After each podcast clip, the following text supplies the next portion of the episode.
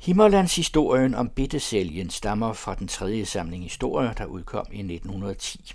Det vil sige, oprindeligt blev den trygt under titlen Bittesælgens tænder i julealbum 1905. Påstandkæstin kom tidlig morgen ind i køkkenet til Anders Nielsens kone, pjaskvåd af regn, hakne frem for sig med den forkommende næse som en stor syg fugl. Sådan havde hun før indfundet sig, og Anders Nielsens kone hældte uden mange ord varm mælk op i et fad grød og satte det ned på bordenden til hende. Men påstand Kjestin lod sig ikke trøste i dag. Hun gav sig villig til at spise, men brast i det samme i grådet. Jeg så pitsælgen i mors. Gjorde du? ytrede Anders Nielsens kone, faldende i stemmen. Ja, han kom og stod for min seng. Ann Kirsten rakte skeen i vejret med den lange tynde underarm, der lignede et stykke brænde. Hun åbnede de røde øjne vidt. Det var ham. Og han skulle jo være i Melbjerg, i Krentorp, hans tjeneste. Hvor herre han være mig noget. Anders Nielsens kone tog stille kaffemøllen fra gruen, satte den til sit bæltested og begyndte at male. Han gjorde stor trøst behov. Jamen, hvad er sælgen? Er du sikker på det?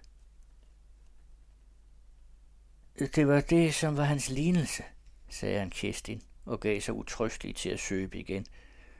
For mig at tykkes var det ham selv. Jeg så ham lige så enken, som jeg nu ser dig, Lone. Anders Nielsens kone rystede under hendes blik. Jeg vågnede og syntes, jeg var så såren. Det var før dag, men jeg kunne se, og der stod der en bit skivelse uden for min seng. Det var sælgen. Jeg kunne kende hans tænder. Var han hvid? spurgte Lone. Nej, han stod sådan dunkel, og ikke han sagde noget. Han smilte. Jeg kunne fornemme, hvad han ville. Gud trøste og nåede mig. Han er død. Han er død sulten. Han Kerstin lagde skeen fra sig, det lange stolpagtige kvindemenneske hældede. Lone gik hen til hende og stivede hende af. Hvorfor tror du det? spurgte Lone, som nu også græd. Påstand Kerstin rettede sig langsomt.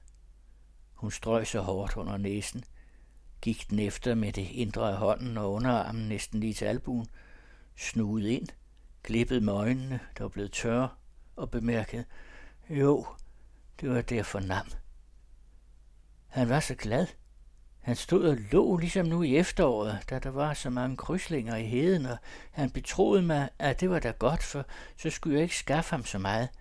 Han kunne sagtens spise sortbær og krydslinger både til dag og ånden og til nadver, sagde han. Og det synes han var sådan en storhed. Han puttede hænderne i hans lommer og smilte og var så glad. Sådan var det, jeg så ham nu i morges. Jeg kunne kende hans brede fortænder, som han jo får i den her tid. Han stod ligesom at ville fortælle mig, at nu havde han det rigeligt. Nu fik han, hvad han skulle have. Og med det svandt han hen. Gjorde han, udbrød Lone i smerte. Ja, sagde han Kerstin. Han er i Guds varetægt. Øh, men nu skal jeg gå post. At Kirstin gik sin fire mils tur den dag, som hun plejede året rundt, lang og strid i skridtene, krogrykket og med halsen i S som en hejer, gik fra brevsamlingsstedet derud i Vesteregnen med sin taske, på hvis lederlap postbyens navn var stukket med risp, og som indeholdte et par breve med store, skæve udskrifter og nogle få numre af ugens nyheder. Det regnede. Pjaskvåd gik hun ud, og hjem kom hun med drivende skørt og de jernlæppede træsko fulde af efterårsved. Og så begav hun sig mod den tidlige mørkning af sted til Melbjerg, halvanden mil over heden. Tidlig næste morgen stillede hun hos Lone, skælvende af kulde, udslugt, næsten stum. Hun spiste, hvad Lone satte for hende, men det var kun efter lang spørgen, at Lone fik besked om, hvordan det stod til. Bittesælgen var gået fra Kren Tops for to dage siden. Det var altså sandt, hvad en Kirstin havde set. Drengen var borte. Var det nu længe siden. Huset, hvor påstand Kirstin boede, er jævne med jorden. Ploven er gået hen over stedet, hvor det stod, og kun de, der har kendt hende, mindes, at der boede folk her.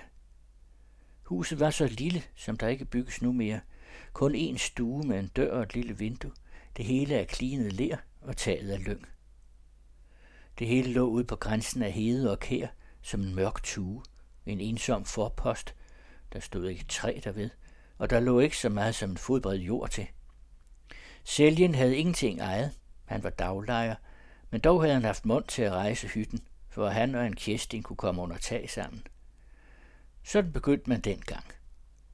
Siden skulle der lægges penge op, det vil sige, der skulle graves tørv, tærskes og slæbe sten så længe for andre, at der om sider blev lidt til overs til at købe en stump uryddet hede for til huset. Så skulle der vindes tid, når andre hvilede, til at brække den, og med årring og smøge gør den til jord. Uendelig langt ude vinkede målet, en ko og et par får på sin egen grund. Sådan svang man sig op til bonde i gamle dage, og det skulle have været Seliens skæbne, hvis han ikke var død, endnu inden han havde fået rigtig begyndt. Tilbage i det øde hus sad en Kjestin og den lille dreng, der var opkaldt efter faren. Da manden faldt fra, rettede hun sig op og tog selv fat på kalearbejde, uden håb om fremgang mere, blot fordi hun og Bittesælgen dog ikke måtte sidde stille og sulte. Hun fik bestillingen som landpost, og det holdt hende da i det mindste på benene, om vi så må sige. Hun var ellers ikke venløs. Konerne omkring på gårdene hjalp påstand Kirstin, sådan som de vidste, hun kunne hjælpes, ved at sætte noget mad for hende, når hun kom indenom med tasken. Hun bad aldrig om noget, men spiste som en stork, når hun blev budt. Hjemme i hytten undte hun sig ingenting, for at bittesælgen ikke skulle savne. I de hårde vinterdage, når en tredages snefog havde udjævnet både vej og sti, var der altid en eller anden, der kom i tanke om påstand Kestin og stred sig gennem storm og driver ud til hytten med et brød.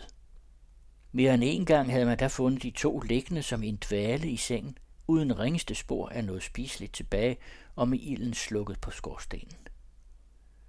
Om sommeren klarer de sig bedst. Maven kræver knap så meget i varmen. Men efteråret var der stor tid. Så tog han Kirstin kartofler op for folk, og bittesælgen levede næsten på egen kost i heden. Først af sortbær, når de var modne, og siden af krydslænger. Ja, så var det, han var så glad over at spare moren for føden. Nu endelig i år havde han Kirstin synes, at han var gammel nok til at komme ud og tjene. Og nu var han borte. På gården kunne de kun fortælle, at Bitte Selim havde gået sin vej for to dage siden. Ikke at der var noget klage over på nogen af siderne. Han var en god dreng, og de havde været gode ved ham. Men de havde jo hele tiden forstået, at den lille led bitterligt derhjemme ved. Ikke som andre hyrte drenge, der hænger med hovedet de første dage, og så tager vi tjenesten. Bittesælgen kunne ikke vende sig til. Han var sky for gården, lød det til, og så gik han fra fodret. Bedst som de spiste, lagde han skeen og var utrystelig. Det så næsten ud, som om maden forskrækkede ham, jo bedre den var, og jo mere der var af den. En morgen var han ikke i sin seng, og de slog sig da, som rimelig var, når drengen længtes, til ro med, at han var gået hjem til sin mor. Påstandkæstin hakkede frem for sig med næbet, snappede efter luft, da hun havde hørt den forklaring. Hun forstod nok, hvorfor sælgen ikke havde kunne finde sig til rette i rigdommen, og hvorfor maden ikke havde ville smage ham. Det var Gud bedre at trøste, fordi han tænkte på sin mor og hendes slitte brødkniv derhjemme i lynghytten med det ene vindue. De fandt ham ude i heden, milevidt borte et sted, hvor de så fugle kredse i luften. Der, i en lille si, fandt de ham halvt regnet ned i jorden. Han lå på ryggen i det stridede græs, næsten ukendelig, men det så endnu ud, som om han smilte. Der sad en grøn flue på de brede, endnu ikke ganske udvoksede fortænder. Påstand Kerstin er død for mange og mange år siden. Er det lille ensom udflytterhus på grænsen af heden og kæret er der ikke det ringeste spor tilbage. De fattige dør ud. Men sådan kan man jo også få bukt med fattigdommen. Men nøjsomheden og taknemmeligheden mod den hånd, der rækker gudsgaven, det tørre brød, tager de med sig i forglemmelse.